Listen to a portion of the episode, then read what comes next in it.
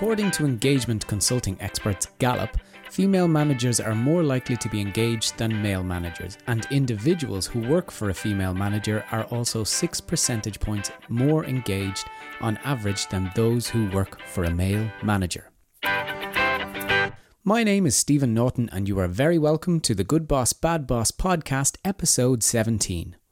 Thank you for joining us as we explore the world of work and leadership from a variety of different industries. This podcast seeks to entertain, educate, and hopefully change some behaviour to make working life better for all. Some people believe that leaders are born, and others believe that leaders are made.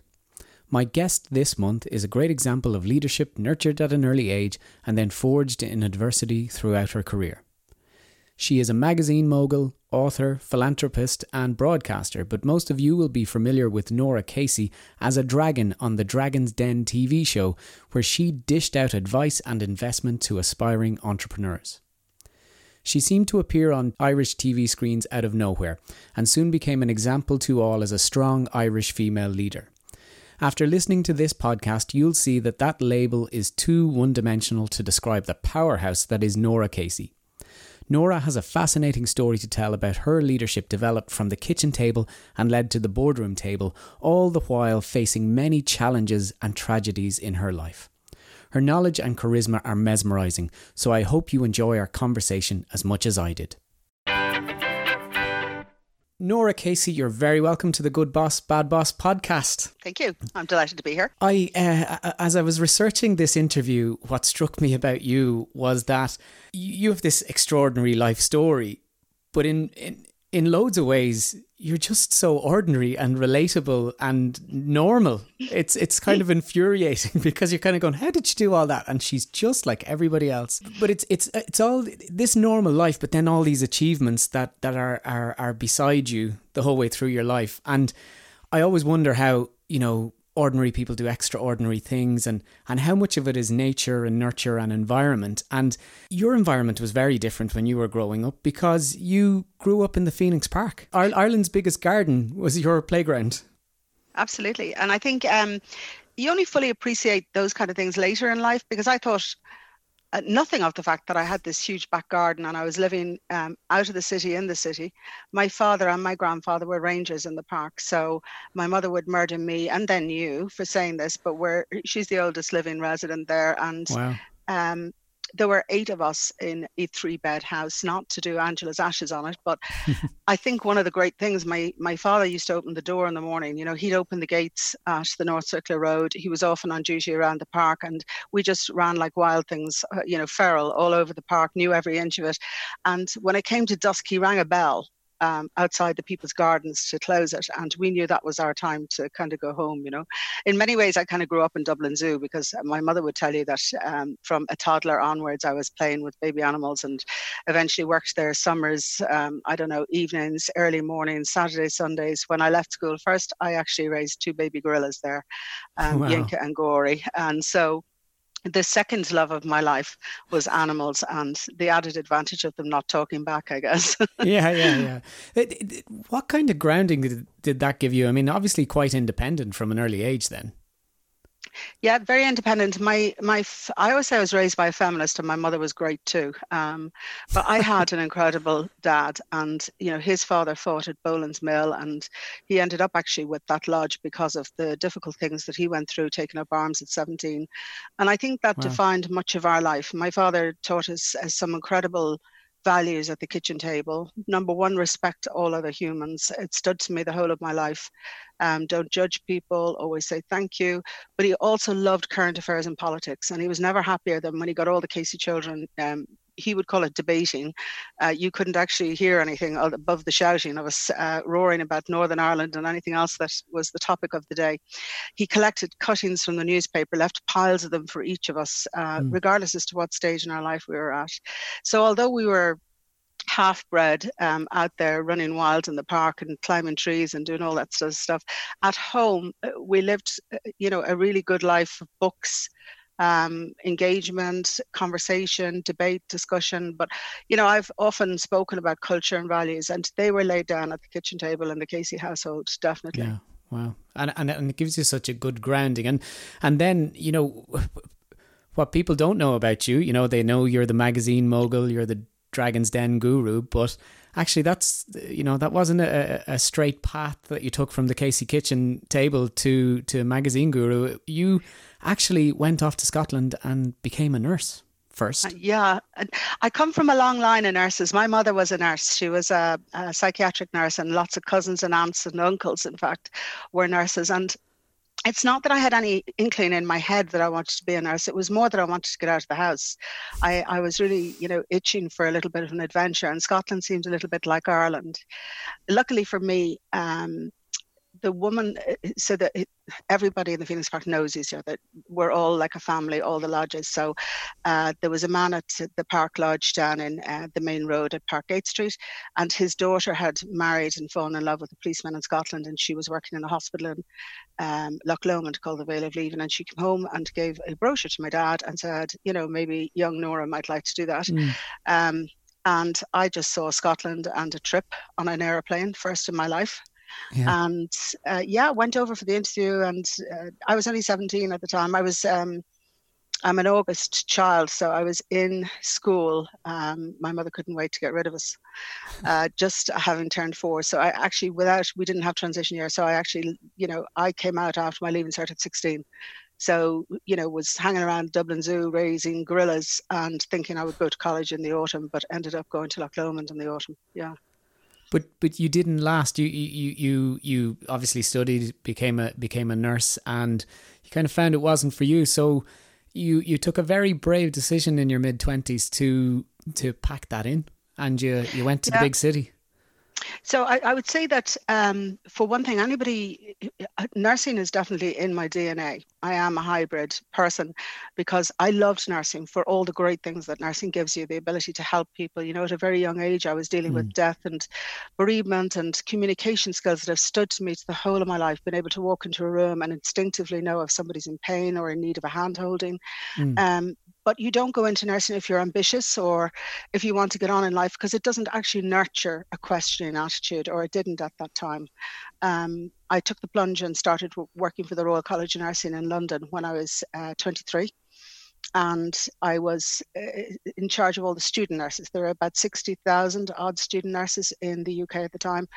And because I was very raw and green, just having walked off a ward, they trained me within an inch of my life. I was trained yeah. um, on video, I was rolled out for all the television appearances. I had lowered the age of the professional staff in the Royal College of Nursing by about 30 or 40 years. Yeah. They, they were always uh, known as the Twin Set and Pearl Brigade. Not like that at all now, uh, but uh, I was this young thing that they thought they could use as a fresh image mm. of nursing.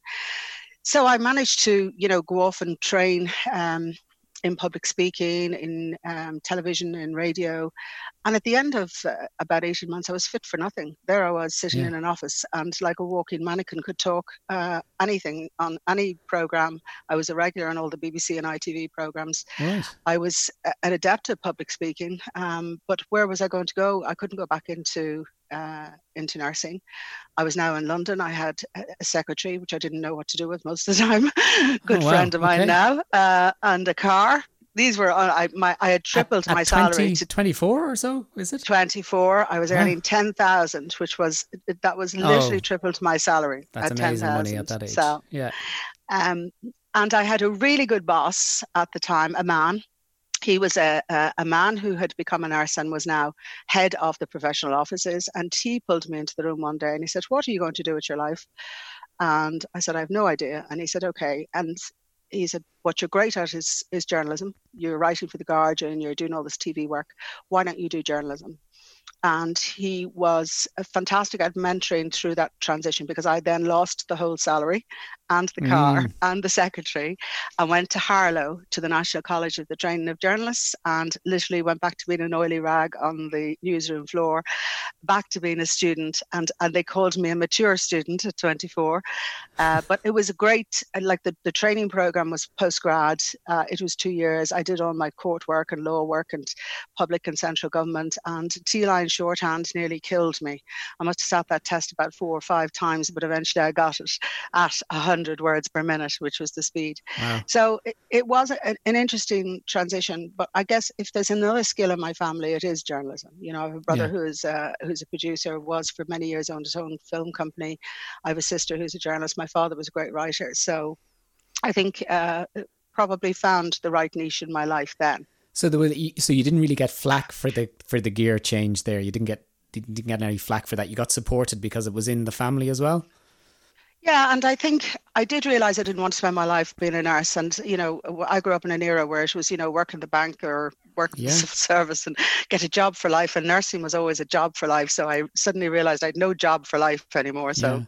I loved, I did love journalism, and I loved working in the newsroom. I'd say during my twenties, I rose very, very quickly. Um, for a couple of reasons. One, I very cleverly eventually went back into the world of medical and nursing journalism. So I had Okay. both qualifications, which was very unusual. Um, I also started to, although I loved writing, I started to enjoy editing other people's work a little bit more. that red Okay. pen out. And then eventually I rose to editorial director. And before I was 30, I was CEO. Now, in the meantime, I went for two years to Ealing College to do TV production and direction. And I did radio with the BBC uh, with a great guy called Peter White, who who produced Does He Take Sugar? He's um, he's blind, and uh, I had started my MPhil at the University of Wales. Now, So when I look at my twenties, I'm actually exhausted Yeah, thinking of all the things I was doing. It's an enormous But- amount to fit into to a decade. Yeah. But the, the most important thing that defined me for the whole of my life was that decade because I actually had a very difficult marriage. Okay. And my husband was very abusive and uh, he was violent towards me. And oh. I've spoken about that. He he I met him when he was 40 and I was 23 and I married him at 26 and I stayed far too long in a very domestic abusive relationship. Um, and because of that, I think my whole world was about staying out of the house as much as I could, studying, um, trying to gain a foothold on my own financial affairs. And I honestly feel that the day I left him, um, which was just after my 30s, and my I turned my 30th birthday, and I uh, I was probably two years trying to leave him with lots of false starts and you know clothes thrown out the window and um, lots of very difficult uh, behavior, and then. I just packed a bag one morning. I don't know why. I used to spend every Friday saying I'm going to leave him this weekend, and every Monday crying all the way into work, thinking why didn't I leave him? Um, Mm. and I couldn't tell anybody in the workplace. And then one weekend I went home and my mother had noticed some odd behavior and he she asked me and I told her she was the only person I had told at that time. But I knew that because I told her, I would definitely have to leave him. Um, because if I didn't, you know, she would tell my father and my brothers, and it would be a huge family issue. Mm. And then I told my sister. And after all these false starts, this Friday morning, I packed a small bag. I had a speech. I still laugh about this because I wrote that speech about 50,000 times. And, you know, I had rehearsed it in my head and what I was going to say. And, and I woke him up. Um, I got up about three and I woke him up about 5.30 and started making my speech about why I was leaving him. And he was like, what are you talking about? And I was, you know, one slap too many, one broken rib too many. And then I could hear him snoring as I was Oh. speaking. So I just went downstairs and had- drove away in, Yeah. in my little red car. And I felt like I was going over the cliff. And I spoke to my sister. I was reminding her the other day, my younger sister, about that conversation. And I said, Do you remember that? And she said, I'll never forget it. It was like half five, quarter to six in the morning. And I was effectively homeless. Um, he owned everything, all of our finances, even my passport. I stayed at the Ibis at Heathrow Airport because it was the cheapest place to stay. But I did promise myself that day that I would never rely on anybody else, that I would stand on my own two feet. And to be honest, the whole of the rest of my life, everything about me and the fact that I ended up, you know, owning businesses and investing in businesses is because of that. What are the chances of somebody like me who went to a Dutch school in Stoneybatter? I'd never met a businesswoman in my whole life. I wouldn't have known even to say I Mm. wanted to be a businesswoman. It's because of that adversity, um, very extreme overachievement in my work life and in my head and my education during my 20s because I was escaping something which was very difficult. But um, in many ways, it created all of the great things about my life because I was able to leave him. I wouldn't have met Richard. I wouldn't have had Dara. I wouldn't have owned Harmonia. I wouldn't have invested in other businesses. You know, Mm. so I, I definitely think that if there's um, a quality that I brought from that. It was that, you know, very strong sense of determination and resilience. Confidence took a little while longer. You don't, as a confident person, go into nursing. That's the truth. And you know, I gained confidence a bit because I was trained in so many ways to speak publicly. But um, but my inner confidence took a little bit longer after I left him. You know, but but the, so I always say to people, people always think, well, you were doing crazy stuff, but you know, it was a, a really difficult time for me personally, and you know, I still to this day not only do I have some of the scars, but one very noticeable one on my face where he he broke this bone here on one very vicious attack. And you know, I at, at the time when I'm at my happiest, you know, smiling, I notice because it doesn't go up. It can't right. it's permanently damaged. I'm reminded of that, you know. So you have scars on the surface and you have scars inside you. But I would say overall, I am a very strong person because of that. That's horrendous to hear. Uh, is is there anything you think you could do have done differently? You know, because you were obviously quite independent in so many ways, but with yeah. somebody with a obviously manipulative personality, somebody who was so confident in their position that they didn't even think you'd leave, you know? Is there anything yeah, you I, could have done differently looking back now? Because it took me a while to talk about it, I spoke about it on the Late Late um, a few years ago. I've done a TED talk and um, I work with a lot of, I have my own group of women who are uh, struggling with domestic abuse at the moment, but I also support the other charities. I learned an enormous amount. When I spoke first, I didn't know very much as to how did I end up in that situation? Why didn't I leave him sooner? Um, I, I was a nurse, and uh, funnily enough, a lot of women in my particular field are targeted by people who are domestic abusers. Subconsciously, I've no doubt, but people with empathy um, who have a caring personality tend to be the ones that end up in these relationships. Straight after a bereavement, I was far away from the family. I was in London. I was quite isolated. I didn't have friends. Right, yeah. He was very sophisticated. He was a big businessman. He only drove Porsches. He had a big business. Um, I ended up living in his house, of course, in his territory. His friends, um, very controlling almost from the beginning, you know. And, and I know all these things now, but when you're yeah. in your early 20s, I do spend a lot of time fundraising for young people, young adults, to recognize toxic relationships because before we got married, he hit me for the first time. And I thought it was just an aberration. You know, how could somebody who professes to love me and showers me with gifts, which is another thing that is very noticeable amongst abusers, um, yeah. how could, you know, he just said it was the stress of work and I believed him. And, you know, and I think now, were you crazy that you ended up marrying that man? Because if I knew then that the first slap was never going to be the last one, I wouldn't have yeah. done that. Uh, but but there, you'd be surprised since I spoke about it how many well-known people in public life, uh, both men and women, who were either the children of, siblings, victims of, survivors of um, domestic abuse. It's very prevalent. Toxic relationships don't always have to involve violence. Mine did, but it also had a lot of controlling behavior. So yeah, I've forgiven myself. When I look back with a lens of age, I say the more important question I need to answer for people struggling in the same situation is how did I leave, not why did I stay. Yes. And yeah. I spent a lot of time researching that, uh, talking to other women. Ray D'Arcy did a great show with me where we had a group of women who were also survivors, went through all sorts of legal hoops because I'm lucky that my first husband's dead. So, you know, he can't come after me legally or otherwise, you know. Mm, um, so you can um, speak openly about it. Yeah, and I think the people that you know were close to him support me, so you know there's not an issue. But um, since then, you know, there's various workplaces. For instance, um, Anne O'Leary announced last year that uh, Vodafone was going to make sure that they had somebody in HR that would be open to conversations. You know, recognizing there isn't a workplace out there that doesn't have people who are going through difficulties in their relationships. Mm. I was hmm. conscious sitting on the Late Late Show. I said, you know, it was a very difficult interview for me to do because I hadn't spoken about it before. I had to tell some of my closest friends who didn't know about it. Um, obviously, talk to the family. Um, my sisters and my mom obviously knew, my brothers didn't, and it was a hard conversation to have. I think mm. they suspected but didn't know. Um, and I said, the only reason I'm doing it is because out there somebody's sitting on a couch um, with a partner, and they both know that what I'm talking about is the reality of the situation. And if it gives that person the strength to get up and make a phone call and start the process of trying to leave that relationship, mm. then I'll have done something, you know. and and especially with the the lockdown the way it's been, that must have been uh, you know absolutely you know multiplied multiplied in terms of yeah. feeling trapped with, within yeah. that. Um, yeah, you know, but I know some great work has been done to to to reach mm. out to people, but never enough. I think uh, in my know. work life, Stephen.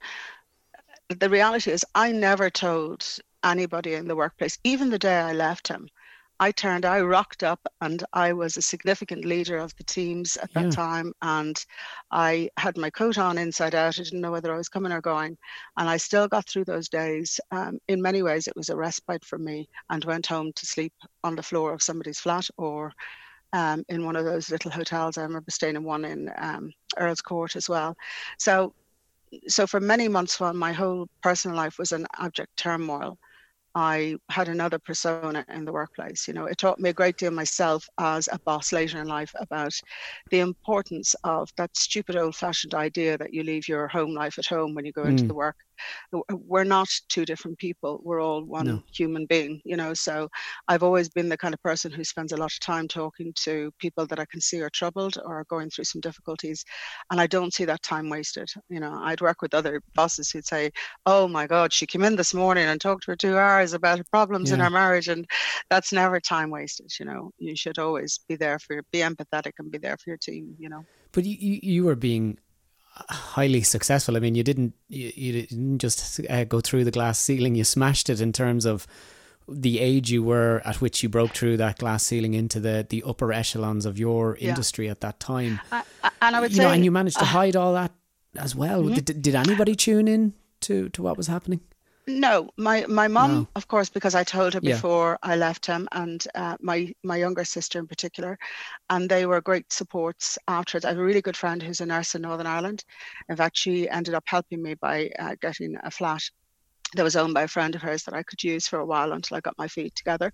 Mm. Um, I think uh, afterwards, definitely, I reached out to some close friends and they were hugely supportive of me. And it was very difficult because when you leave somebody, it's the start of the process of not going back. I mean, that was the big thing for me is that I just left this, you know, and I'm sorry to make it sound materialistic, but there's a practicality of your life as well. Absolutely, that, that you yeah. know, it's a financial trap. So, yeah, yeah so all my clothes were there everything was in that house and i had no money and i had no way of you know trying to get a deposit together and all of those things so there was a huge temptation because he of course was phoning all day every day promising the earth as he always did you know if you just come back to me i'll change i'll go for counseling and everything will be different from now onwards. So i really had to find the strength mm. within myself to stay away in all those horrible bed sits and sleeping at the end of the couch and everything else i just had to keep saying to myself no you're not going back that's it. Yeah, and and as you, so as you were achieving to bring it back to the work workplace, as you were achieving mm. that, dealing with all that, you were you were succeeding against the odds really you know i mean the bbc and everything even at the even now have had different issues fairly public issues in terms of pay and and opportunities yeah. for females in there but as i say you were you were smashing it did why why were you able to navigate that glass ceiling? How were you able to kind of really punch through that and and get to where you were? What do you think was the secret sauce? Yeah, which is a really great question. And that's the one that we need to ask every woman because for every woman that makes it, there's another nine that don't. So mm. that question is the most important. I would say in my 20s, I was driven so much by is the escape. I had an inner determination to try and yeah. achieve things education was my foundation. Even though you wouldn't have found me being overly confident education you know i can't uh, tell you how many different colleges and universities. I was over in wales doing my mphil transferred to phd when i became a ceo first if, if you asked me what's the worst boss you met it was that person me as a CEO first. Because I was a terrible boss. I was great at all sorts of skills that were required of a publishing business, and it was a huge publishing business with a huge book imprint as well as a lot of peer reviewed journals. It's a lot of huge conference division. It was a big medical company. And I was the worst boss you'd ever meet. I wanted to be friends with everybody. I was trying to ignore the poor performers in case somebody called me out on it. Um, right. They used to say, because I was uh, from an editorial background, very unusual to find somebody in a CEO position, but they used to say the editor's indecision is final because I would spend so long around the table is saying, and what do you think? And what do you think? I wouldn't make a decision for love nor money. Yeah. So I had a very good female boss actually who nudged me towards why don't you go off and see all this education you're getting? Why don't you go off and educate yourself on how to be a boss? And it was the yeah. makings of me. I went to Ashridge Management College and they do a very a great strategic management program, still my number one skill. I did it for two years with very strong mentorship. And you go in for three months, you're only allowed out the second Sunday, I think, and that's it.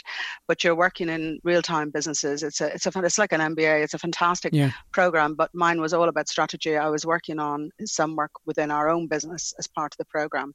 And when I finished that, I went back and did advanced strategic management. So I can see quite far into the future. Yeah. but I did I did love that. That was the you know my shelves were groaning with files and theories and unlike most people, I still use a lot of management models mm. that worked really well for me at the time, bringing the team together. We were transitioning to a, a new world and a new venture. I probably launched and acquired far more um, businesses because of the confidence I had about my own abilities to do risk management, uh, risk assessment, to to work out all the strategic models that would give me the confidence to say I'm not walking in here blind. I know what the downside is. I know what the upside is. So they definitely you know, if I was to say in my heart, I'm, I'm a nurse and I was driven during my 20s by my desire to accumulate as much knowledge as I could. And mm. I never really wanted to be a boss, which I think somebody once said ambition is the death of leadership. And I think that's true. Yeah. I just wanted yeah. to do a great job. And, you know, I ended up being the person who was at the helm, but then only started the journey of learning how to do that properly. Mm. And and do you think that the barrier? So education is actually, I think there's more females in third level education than there is males now. So do you think there it's a different barrier now for female leaders? Yeah, confidence, not competence, always. So, you know, when I meet young women, they have more qualifications probably than their male counterparts in the bank or in, you know, the financial services companies, but they just can't make it because the entire culture sometimes is revolves around that kind of male buddying and networking. Um, when it comes to putting their hand up, they don't put it up fast enough. Um, they they worry a great deal about you know. There's loads of research behind this. My my site, Planet Woman, is based on all of the research behind those behavioural studies where women mm. don't go for the job, yeah. don't ask the salary. Because I mean, they've been replicated so often now. They're they're 100% you know validated, yeah. and um, I think that when I see those behaviors and saw them in real life, I wondered why it was because sometimes it wasn't the organization and sometimes it wasn't society and it wasn't that they had children and they were juggling um, home life and, and work life.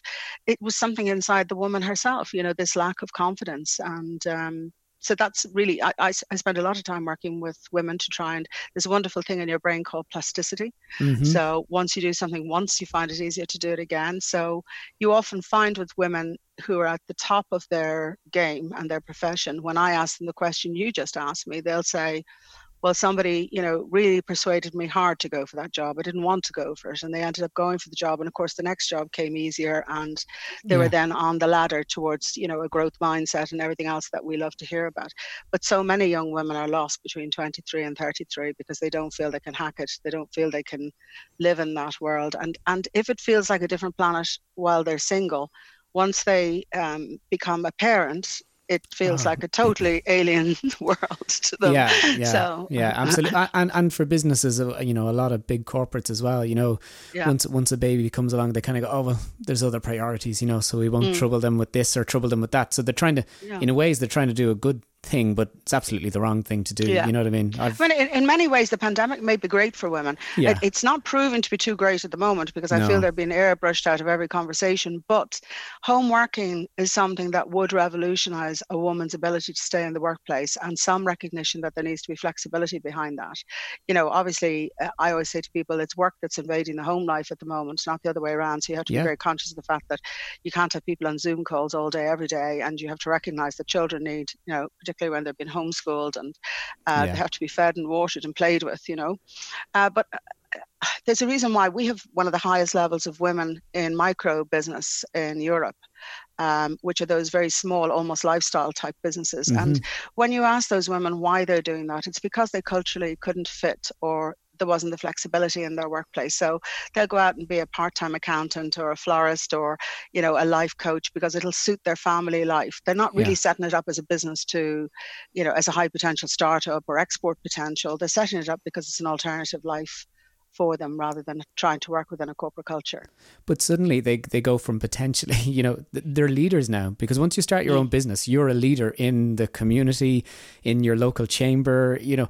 Uh, so it's it's it's funny, you know, where they might think they're taking a step out and away, I actually would see they're yeah. taking a step up and in, just a different yeah. door. Some just do. A different I, door. I think the difficulty for us, you know, I work, I mentor female founders all over the world. I work with Vital Voices. It was set up by Hillary Clinton and Madeleine Albright. So I became a global ambassador and I now sit in their European board. And my work with them means that I take on some women. I have a woman in Delhi, uh, fantastic woman. That's who I'm talking to straight after you. Hmm. Uh, I have a few in Africa. Um, I have a great woman from Ethiopia that's based in Brussels. I have some women here in Ireland. I've tried to get them involved in Vital Voices. Great it's a great program, great mentorship, um, very very high end learning materials. But but microfinance initiatives are not the same thing as people who want to grow a business to employ people and they want to develop something which is could be a foundation for the next generation their family could be to uh, to sell it on and their ambition is much bigger than just earning some money to to live and to survive yeah. and doing the hours that are available to them so I that's think that, that strategic mind you're thinking of there. The, yeah, it's more. I think you know the reality of that is that it's um, that's the cultural pain, and that's what most corporates are trying to deal with at the moment. Is how do we keep these women in yeah. the workplace? How do we work with them? How do, do we make them feel like they're part of some? You know, during the pandemic, I'll be very honest with you. I have been sending off sm- small, polite emails to people, and you will be surprised with the companies, big global giants who before have been talking about gender diversity, people that I have actually spoken to their teams and their staff about gender diversity. They're doing webinar and podcasts with all male panels all the time, especially when it comes to business and economics. I've watched so many television programs, and it's not just me. I have a WhatsApp group with loads of women CEOs, and we're like, can you believe it? We have just watched nearly two hours of business and economics, and they have found a man to talk on every single thing. Yeah. So when I say women are being airbrushed out, when the chips are down and people are feeling a bit stressed or under pressure, they go back to the same old, same old. Let's find a man to do that. Or I have a great database here, and I know. I read an article in the Guardian. I would say the Guardian is one of the, you know, one yeah, of the newspapers I prided myself on being a reader of. Yeah, it's, it's and in woke, London, yeah, woke central. Yeah, woke I, was, central. I was uh, watching the Guardian. So because I've been doing work with women in sports, there was a great feature there about for I'm going, I'm going to tweet it out, so I'll wait till you do it. But you know, it was called Sports Fans and What They Miss. And I thought, oh, this is going to be great because actually the number one, you know, sports fan for women in England is actually football. So I read it and I got to 23 men 23 men talking about the sports they missed, what they loved, what they've learned about the pandemic, what they'd love to go back to, what they'd like to ditch. And the very final one was one woman who was slightly older who spoke about how she missed the cricket and wheeling her father out to watch the cricket. And I thought that's unbelievable. In the and that's Guardian, the Guardian, yeah. They just did I mean, a whole. The comments section must have been hilarious after it. That's the only. I don't think so because no. sometimes people just don't see it. I'm always saying I wish I could dole out gender specs so that people could yeah. before they put the photograph, before they do the feature, before they do the ad for the magazine, just have a look at that in terms of gender diversity and see what four men outside a bank looks like it doesn't look good if you're a woman. Yeah, yeah. If if you go on, you know, there's a couple of uh, banks where you go on, and if you're in the business side of the banking, because I do a lot of business banking, there's all men there talking on the phone and the photographs, and it's like, and then you do the home banking, personal banking, it's all women holding babies yeah. and families, and you're like, okay, the world isn't divided. The unconscious stereotypes yeah. are still there. Yeah, yeah. yeah. It's it's it's a funny thing. When I was in the bank myself, um, I I went to a, a, a diversity and inclusion meeting, and I found I was the only man there. And I asked the question, why am I the only man here? You know? Yeah. And everybody kind of looked at me and said, "No, it's great that we have more women here." And I went, "I don't think it is." Oh no, you need more. I, I, think we've just stopped the conversation. If yeah, because this is this will just be an echo chamber of everybody with the same view. Without bringing in the people, maybe you know what I mean, that, that need to actually have their minds changed in a, in a way. I think I, uh, sorry, but I think that's changed a bit. I mean, I know that um, most of the gender diversity uh, events that I've attended and spoken at for the last two or three years, there are, I won't say as many men, Mm. But definitely close on a third. You know, for International Women's Day this year, I did a big piece with Vital Voices here in Ireland, and um, the president and the Taoiseach took partnered with me. I went out of my way to bring in really strong male ambassadors to help mentor the young women that we were working on on that particular day. I spoke at a very big corporate. Um, uh, actually, it was KPMG, and Mm. uh, when I turned up, the room I would say that was pretty close to 50 50, Yeah. men and women. Yeah. And, uh, it- you know, so I, I see that changing a great deal. I think my only concern is the pandemic, certainly in terms of um, people's knee jerk reaction to trying to do things. They've defaulted back to the old ways. little I bit of it takes- regression. yeah. yeah, Yeah. it takes a, a great deal of thought, I think, to make sure that you are being balanced in your coverage, you know? Yeah, look, I suppose the, the pandemic is a, uh, you know, we've never been here before, uh, definitely in our generation. So uh, we'll allow people a little bit of panic. Um, but Yeah. they, you know, I, I think if they stick to the good foundations that, that we're seeing them uh, right before, I mean, I, I think they can they can see Yeah. these things through. And apart from anything else, we're going to need great ideas, and it's been proven that great ideas come from diversity anyway. Um, Yeah, so so that, that that's where you get it. Yeah. Yeah, um, Yeah, yeah, you know, yeah. regardless.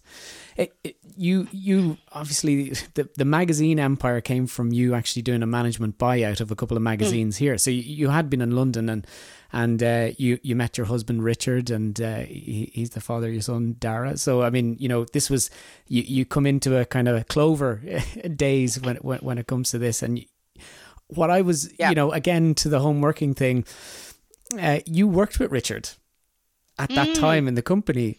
So you were were working work. You were home homing work. You you know before anybody was doing homework, and you, you're it was a family business without being a family business. It- Exactly. You know how did how did that work? How did did you set ground rules?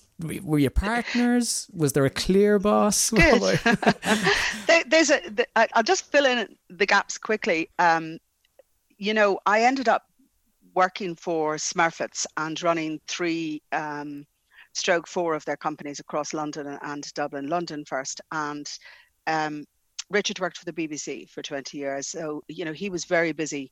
Uh, Mm. always doing he was a news correspondent so you know he'd done northern ireland and angola but he was uh, sort of attached to the today program on radio 4 and doing panorama news night so uh, so we'd taken a decision sort of while i was ru- just running london that dara Yeah. would go into a nursery and um, then all of a sudden they said will you start running dublin and naturally i am irish i hadn't been back since i was 17 my father had passed away Oh. i was very keen to take on dublin but i only saw it as something that i commuted to you know there was two Yeah. companies here so myself and dara at 18 months we would commute every week to dublin and uh, you know it was like 4 a.m. in the morning over to City Airport with the pram, the nappies, the fold up cot, um, the briefcase, and Richard was drop us off for the 7 a.m. flight. And I'd be over here dropping Dara into Lansdowne Lodge Nursery, still with the nappies in the briefcase. And we stayed here on Monday to Wednesday. Then I went back and ran the London company wow. because Richard really didn't know if he was doing the six o'clock news or the nine o'clock news, so he couldn't Yeah. pick up from from nursery. And our home life, it was the first time in our lives that we actually were under a degree of stress because I did it for 18 months, uh, close on two years, and something had to give. The Irish companies needed more of my attention. London was kind of running itself. So Richard took a sabbatical from the BBC, but we came back here and um, and we settled in for we thought a year. Like we'll stay a year, I'll sort everything out. And uh, anyway, he he worked for RTE for a while, then went back to working for BBC Science. He actually fell totally in love with the country. You know, he'd, Right. he'd kind of grown up in the Channel Islands and Bermuda uh, with his uh, his his father was a typewriter mechanic, believe it or not, but they were the highly prized computer technicians of the day, Yeah. and his mother was a teacher, so they were always in Channel Islands or Bermuda and back again. So he loved Dublin in a way that I didn't love Dublin. I did not like being back. I felt everybody was questioning me about who I was and who I was related to. And they all thought that I had a micro knowledge of every nuance that happened in Ireland during my, you know, e- oo- oodles of years that I'd gone. Yeah. Of course, I, I had no knowledge of, you know, Yeah. Ireland and who was who and, you know, all the little nuances of politics and everything. But and also everyone was very nosy, you know, and and business was very hard because they just wanted to talk for two hours and didn't want to do the business in London. You just do the business Yeah. and get out, you know. Yeah. All the things I actually love now, I hated in the first year. um, but in the end, I could see that I could do an MBO, and um, it, it, it's a great way, by the way, to to to start your female founder journey because we had a failed MBO then. Um, it wasn't failed for any reason other than the business was in shock and rag order and was losing right. a ton of money and uh, we just withdrew for uh, about a year. And it's not as if it was given to me, let me tell you, it was touted around everywhere, not just yeah, here, but everywhere yeah. else. so I really had to fight hard to buy it. And I took bank money, nice, clean money, unemotional money. I always say bank money is unemotional money. And, right. you know, never never borrow from friends, fools, and family because it's very emotional money. They'll be watching what mm. you buy. And she got that new dress and she didn't pay me the dividend, you know. Yeah. But there's a real downside to unemotional money. If you don't make the loan repayments, you're out, you know. So I knew I was under a lot of pressure. And in my first year or two, I couldn't take any time off, and I had about five maternity leaves. That's just the yeah. nature of I, am a big employer of women, and yes, I always yeah. believe that you should fund maternity leaves. I can't believe how many high street retailers don't do that, how many reputable companies don't do it. But mm. you know, mm. I wanted to fund them, and some of them were gone for a good part of a year. Mm. And I had to then pay the. I hadn't budgeted for paying for all the replacements, so I was really struggling to get everything organised. And um, and I had loads of people working in editorial. I, I sort of decided I wouldn't bring in a team, and I was running the sales, I was running the contract publishing, I was running the editorial. So Richard said, "Look, I don't really want to go back to the BBC. I'll come in and do the editorial for a while. He's a great editorial person." and uh, he uh, hates finance doesn't want anything to do with management. Don't talk to him about strategy. No, thank you. Yeah. Uh, but the editors loved him. He loved the editors. He took a great um, delight in uh, Food and Wine magazine, in particular, Ireland of the Welcomes, which I'd bought from the government. It's an American magazine, beautiful, cultural, artistic magazine. Um, he started working in the contract publishing division was actually bringing in money because not because he was doing any hard sell. I had to go in afterwards to do the hard sell. He would just charm the pants off them. So uh, i think anyone who knows richard knows he was the loveliest man and the staff adored him he stayed well away from me and the finance director didn't want mm. anything to do with us if i started talking about money or strategy he got scared he started putting his finger in his ear going ah just stop talking to me so it worked so well because he didn't want anything to do with my area and to be honest with you, I didn't want nothing to do with his area. I had enough on yeah. my plate. So, um, yeah, we, we very rarely, when we come home in the evening, there's nothing like a young child to get you to sing Bob the Builder within five or 10 minutes. So uh, people always said, was that stressful? I said, it was actually the greatest de stressor on the planet that you didn't yeah. bring your whole work stresses home because you were playing in the bath and singing and watching, you know, yeah. Uh, the pigs on television or whatever we were watching at the time. So we, we and, and we also I, I, kept loads of notebooks. They're actually sitting right next to me here, which had ideas in them. So I was always kind of everywhere I went in the world, or you know, to wake up in the morning, but ideas, stickers. They're like a little album of my life. You know, when I look yeah. through them, I'd put in a little piece from the paper, or a seat, or a drawing, or something. And um, he's kind of a little bit like that. So we yeah. really valued our downtime because we would sit and dream of all the things we wanted to achieve. Like we were talking about podcasts way before podcasts yes, became a thing. Yeah. Because he he was a radio man, television and radio, but radio was his love, you know. Yeah. So it and worked. Really worked well for us. We were we were a dream team. Brilliant, because because you had your separate territory and and and and, yeah. and every, everybody stuck to that. Yeah. And that that's around the time the Dragon's Den came knocking. Then when you got back to Ireland and and and everything yeah. was set up magazine wise, and and next thing you get a call to be uh to be one of the dragons making or breaking mm. the businesses of the future uh, live on yeah. television. What was that like? And uh, uh yeah, weird because I I lived in television and radio in my twenties. Like I, I presented for the BBC, LBC had a program on LBC.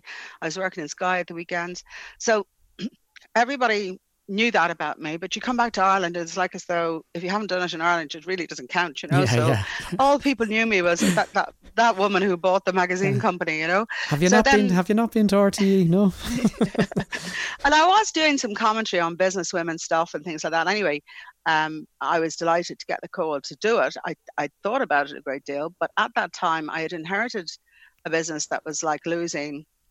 I think the year before I took it on close on three million and at that point, I oh was on cumulative profits of 1.6 million. So um, within three years, I'd kind of transformed the business I was acquiring, I was growing, and I was very keen to expand very quickly. I had my sights set on, I, I, knew publishing in London far better than Dublin, so I had my sights set on launching. I did launch into London, and we were heading off down to Australia to get some uh, licenses on some of the, in, particularly interiors and food titles, not for Ireland with its no. 3.5 million, yeah, the 60 yeah. million across the water from me, you know. It's the big market, so yeah.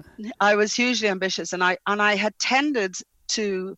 I never took a dividend out of my business ever. Like I don't right. have a big lifestyle. I don't have any great um, fancy hobbies. I you know drive a bug standard car i don't i don't just don't have so i was always investing in other things but the things i was investing in tended to be things like my own business and mm. i kind of knew that wasn't necessarily a great thing so what dragons den gave me was um, the opportunity to sit in an armchair and you know get 50 or 60 people in who presented businesses everything from engineering to chimney sweeps you know mm. and it was a it was a great broadening of my mind around um, the potential for businesses that I could invest in that were different to me primarily. Yeah, yeah. Um, but I also taught a, a, very important lesson that it's not really the business, it's the person. You know, I think right. the, the, enduring, compelling format of Dragon's Den is there's an armchair entrepreneur in all of us, and I can almost hear them sitting in the sofa saying, "Why did you invest in that? Why didn't you invest in that? He was mad." Yeah. So, um, but the reality is, at the end of the day, it's never the idea. Dragon's Den is based on the idea and the big reveal of the idea and what the idea is going to be, and um, in fact, it's nothing to do with the idea. It's 100% to do with the person. So right. I would have had more funny but more fun putting my money down uh, a toilet, frankly, than yeah. some of the investments I made. Um, thankfully, I did make some great ones and still have some that are yeah. tremendous and great. Um, but yeah, it was really weird for me. You could be on air in in Britain the whole of your life, and people would say, "I vaguely know your face." Now, my husband was on television in Britain all day, every day, from the age of 23 till you know 45, 46 and people say, I, I think I know you. I'm Richard Hannaford. Oh, sure, I listened to you in the morning. I saw you on Panorama. But, you know, it'd be a vague recognition. Yeah, yeah. They could have, they could have met him at a party. couple of weeks and people were ah Stopping I'm out. I cheer yeah. you one from Dragons Den. I was like, yeah. how did this happen? Like overnight, suddenly everybody in the country knows who you are, you know? Yeah. So yeah. that was that was a bit strange, but yeah, I, I did love Dragons Den. I I left it after Richard died, and uh, I think because a lot of my investments, as much as people want money, and of course they do, they also want a lot of your time and energy, and I didn't really. I, I felt it was slightly immoral to offer mm. that when I didn't have enough for myself, you know. Yeah, it, it, it's very much a mentorship they're they're looking for in, in that. I mean, yeah. the great idea and enthusiasm will get you so far, but but knowing how to navigate business and, and actually that strategic mindset to how do I grow? How do I what what's mm. the pitfalls? You know, those things are, are really important. Uh, do you yeah. think you knew when people walked in yes or no based on, on on their pitch? Do you think you went, no, this is not going to work out? Not because of the idea, but this person's not they're not there.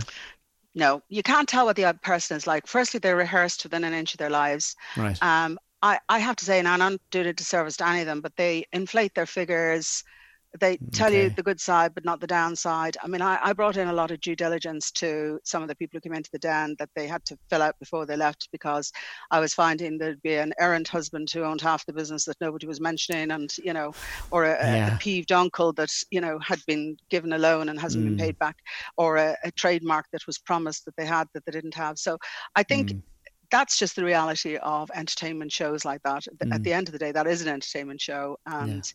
You're getting one side of a person when they walk into the den, and you really only get to know them when you work alongside them. Yeah, yeah, and and then uh, you just mentioned it there. Richard passed away. He he mm. had a, a, a, short battle with cancer. Uh, that that that was a huge blow for you. another yeah. one of these things, kind of out, outside of your control. You know, through through your life, you've made all these big decisions, but this was one you couldn't it wasn't a decision for you to make.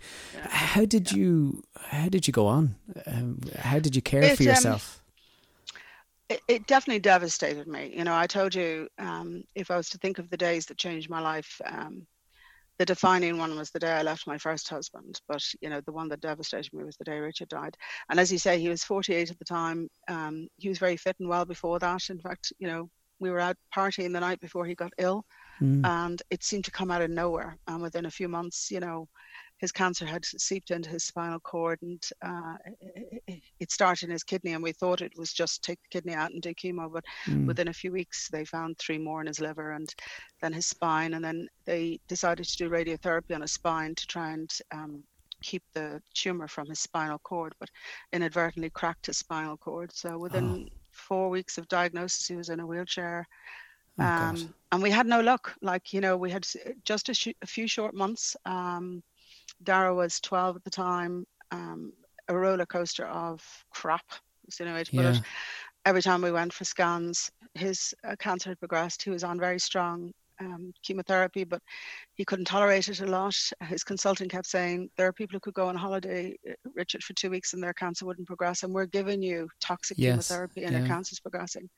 So, pretty soon, around about the August, um, when they found it in his lungs, they said, "Look, pack your bags and you know, um, sort your affairs out." I, we did Wow. struggle on for a little bit with John Crown, and he actually went into the hospice to get his pain because bone cancer is very sore and hard to control. So he went in to Mm. get his bone pain under control.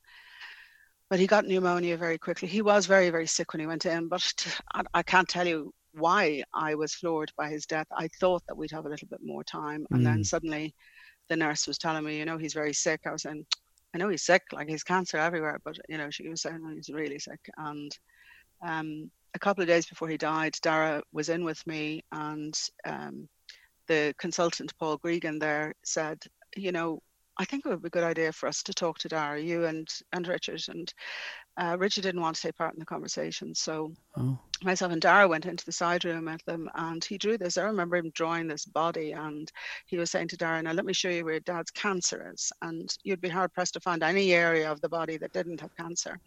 And uh, Dara was watching the whole thing and um, and then he just looked at Paul Mm. Gregan and said, Is my dad dying? And I nearly fell off the chair because I would never have had the courage to ask that question. he was only And Paul 12. Gregan, he was only 12. And Paul Oh, Gregan said, Yes, Dara, your dad is dying. And he said, And when is he going to die? And he said, He's going to die in the next day or two. And that's how I found out. And that's, how Dara found out. And actually, that's how Richard found out because Paul Gregan said, Now, ethically, I have to go in and talk to your dad, Dara. And like Dara was at this point beside himself with grief, of mm. course. And Richard told me afterwards that when he walked in, he asked him, Did Dara ask the hard question? And Paul said yes. And he said, And what did you tell him? And he said, I told him in the next day or two. But in many ways, Wow. it- it was a gift because when Dara and I went back into his room, we'd never really talked about death. I did a TV program with RTE about Yeah. death and um, dying with dignity, just because I, we didn't have that conversation for very long, but we did have it. And it was just after that chat. And he was able to say to Dara all the things he wanted to say, which is like, it's funny. These kind of things are so important afterwards that he remembers his dad saying Yeah. that Yeah. about his life and all the things that he wanted to be there for him and what he wished for him. And then as soon as we were finished, Richard loved poetry. So he used to read poetry to Dara and literature. And then in the latter stages, um, Dara was reading to him. So he said, Dara, It's get the book out now and, Yeah. and read to me. And we never talked again until he died.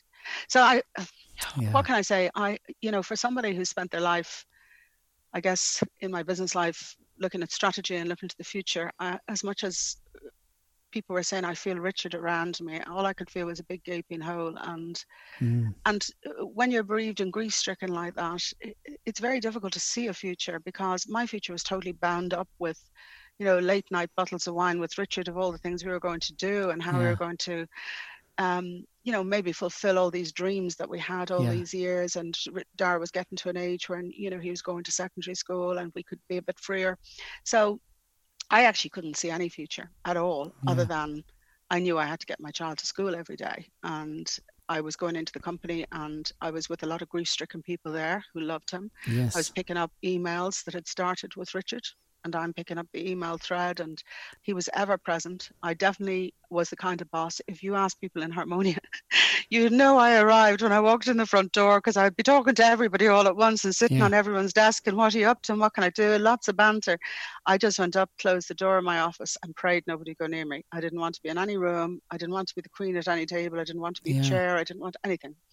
So I think I knew something had to change and I went walking in uh, Wicklow. Um, we rented a house for a few months, myself and Dara.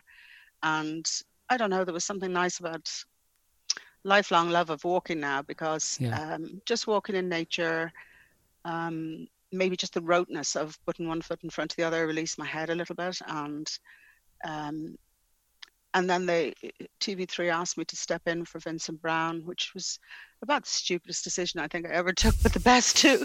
I remember saying yes, and my mother's going, "I can't get a sentence out of you for the last few months. What are you doing, going on Vincent, being Vincent Browne, not sitting yeah, across yeah. from him?"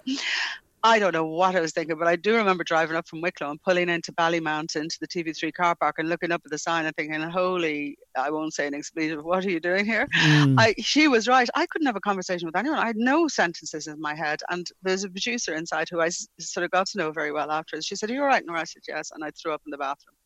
And she, it was on the fiscal treaty, and Michael Noonan and all sorts of, you know, really heavyweight people were on. And there was this pile of research in the boardroom, and she said, "How are you getting on?" And I, it was like slithering out of my brain as soon as I read it.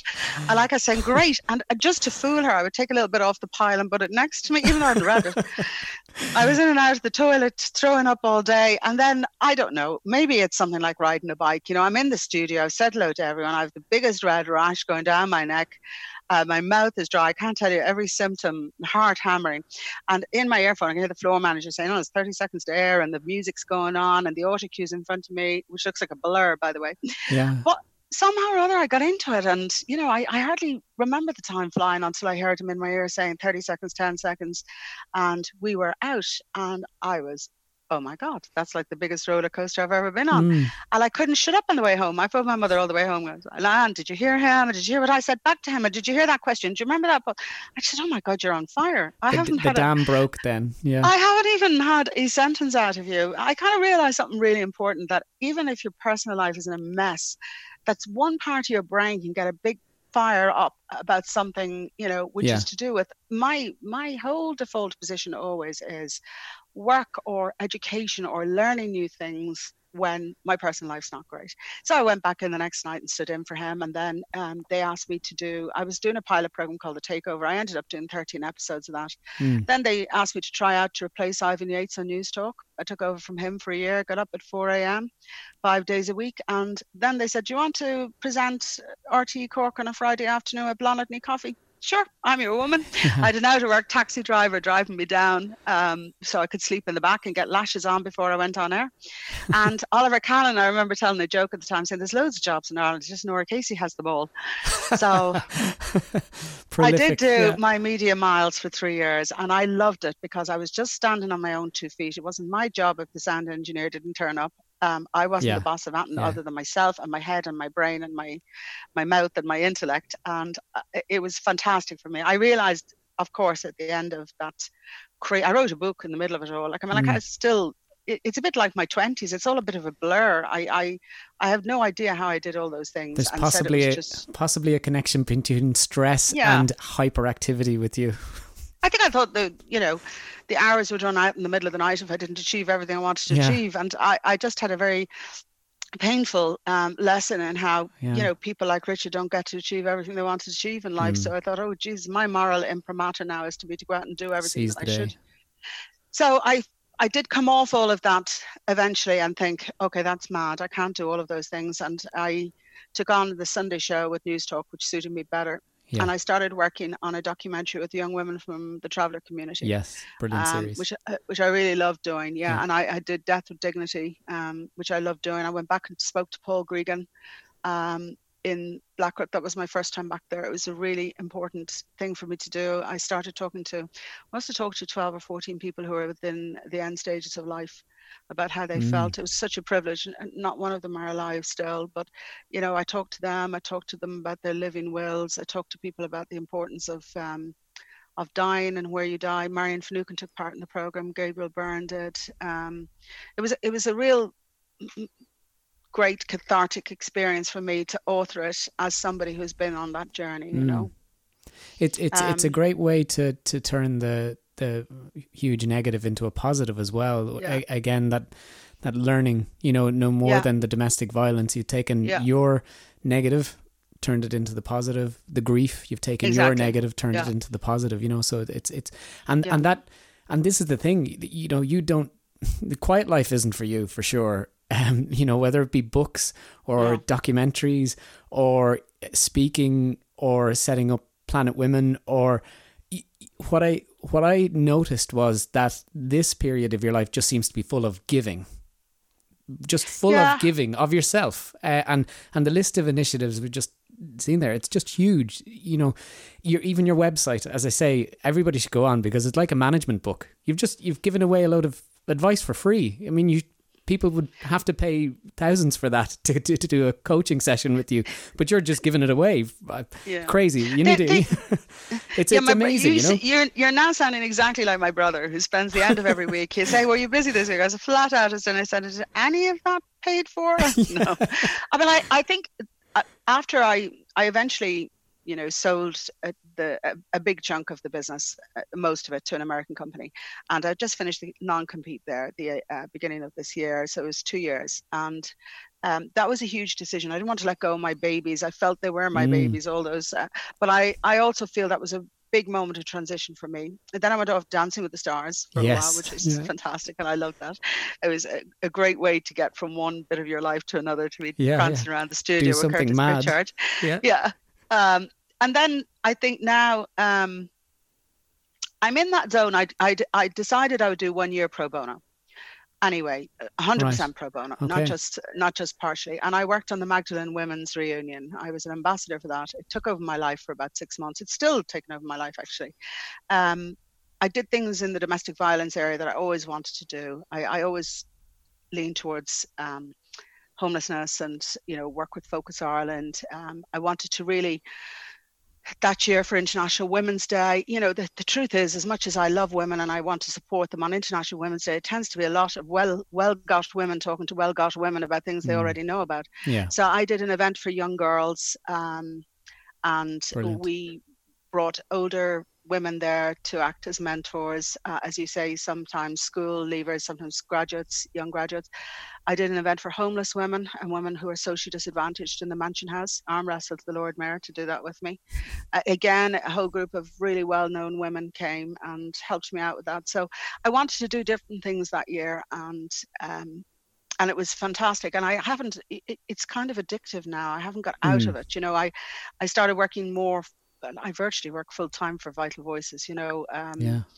I start off every morning talking to one corner of the world with somebody who's struggling with their business. And since the pandemic, it's like in the early stages dealing with people who are grief stricken, all the way through to people who are um, dealing with some of the things your podcast deal with. You know, I think as a leader, there's issues around, you know, um, letting go of people that you feel very close to, furloughing Mm. staff. Um, uh, there's one leader I was trying to to work with this morning, and somebody in her competitive pace, in, instead of acting collegiately with her, is trying to poach her staff as they come out of Oh, the pandemic. okay. You know, I mean, I said that's just a lesson in values and ethics. You know, Yeah. because you meet these people. It's happened to me, and uh, you just have to phone them up Mm. and stop trying to hide behind it. You just have to have the confidence to pick up the phone and say, "Yeah, what's going on? Why are you trying to poach my staff?" Yeah. Yeah. um, I think that the one thing I would say about um, giving back, it takes a lot of people a lifetime to understand that it's far more rewarding than taking. Yeah. And as much as um, I give away money as much as I can, um, I think giving my time has been far more valuable Mm. because um, money is a one-off and it's non-recurring usually. Whereas when I take on, I try to take on things within a defined area. So uh, in the early days, every time somebody said, "Can you help me?" I tried to help them, but and then realized I was like a scattergun approach. So Mm. now I try to work in the areas that I know that I want to focus on. And uh, that's been much more rewarding. Like, so even in the area of grief, um, you know, having the experience of Richard dying, and, you know, it's very rewarding to be out in the streets and doing hugs back in the day when we could Yeah. with people who've lost people and um, the letters that I get. And then I did the TED talk on grief, um, which is called The Cure for Grief. Uh, as you know, I'm a total geek.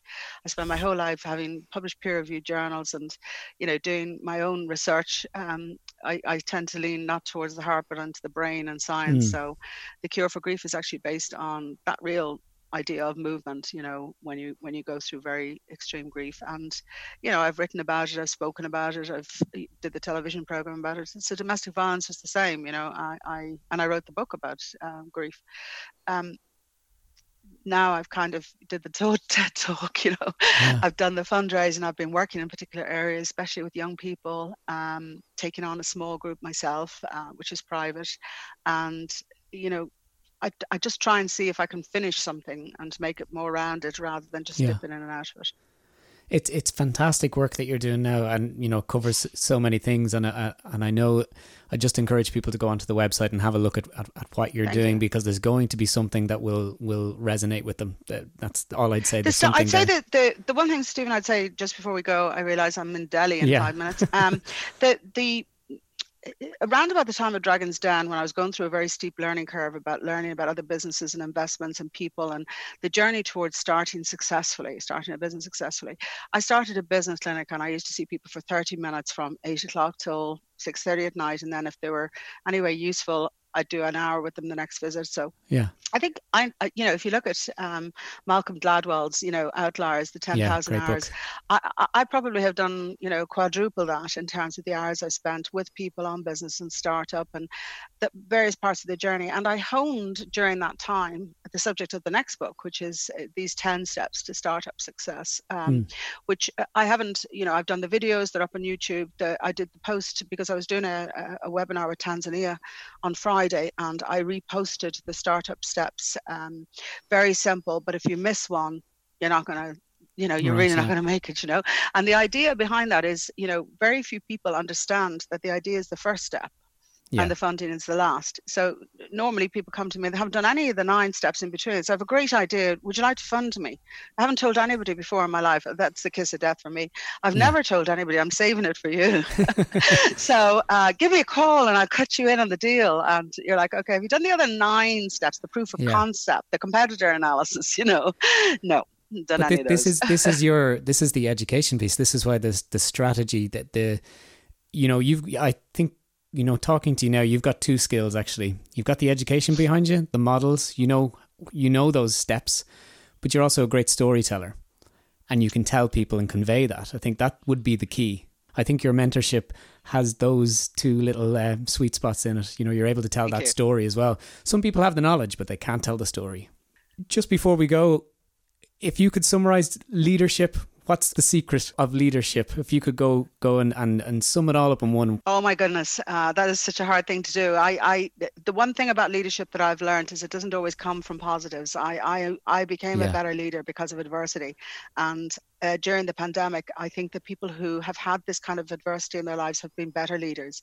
They're not, you know, I've seen leaders struggle because they're great planners and they want everything controlled, and then suddenly this yeah. big sideswipe comes along and they're like all over the place.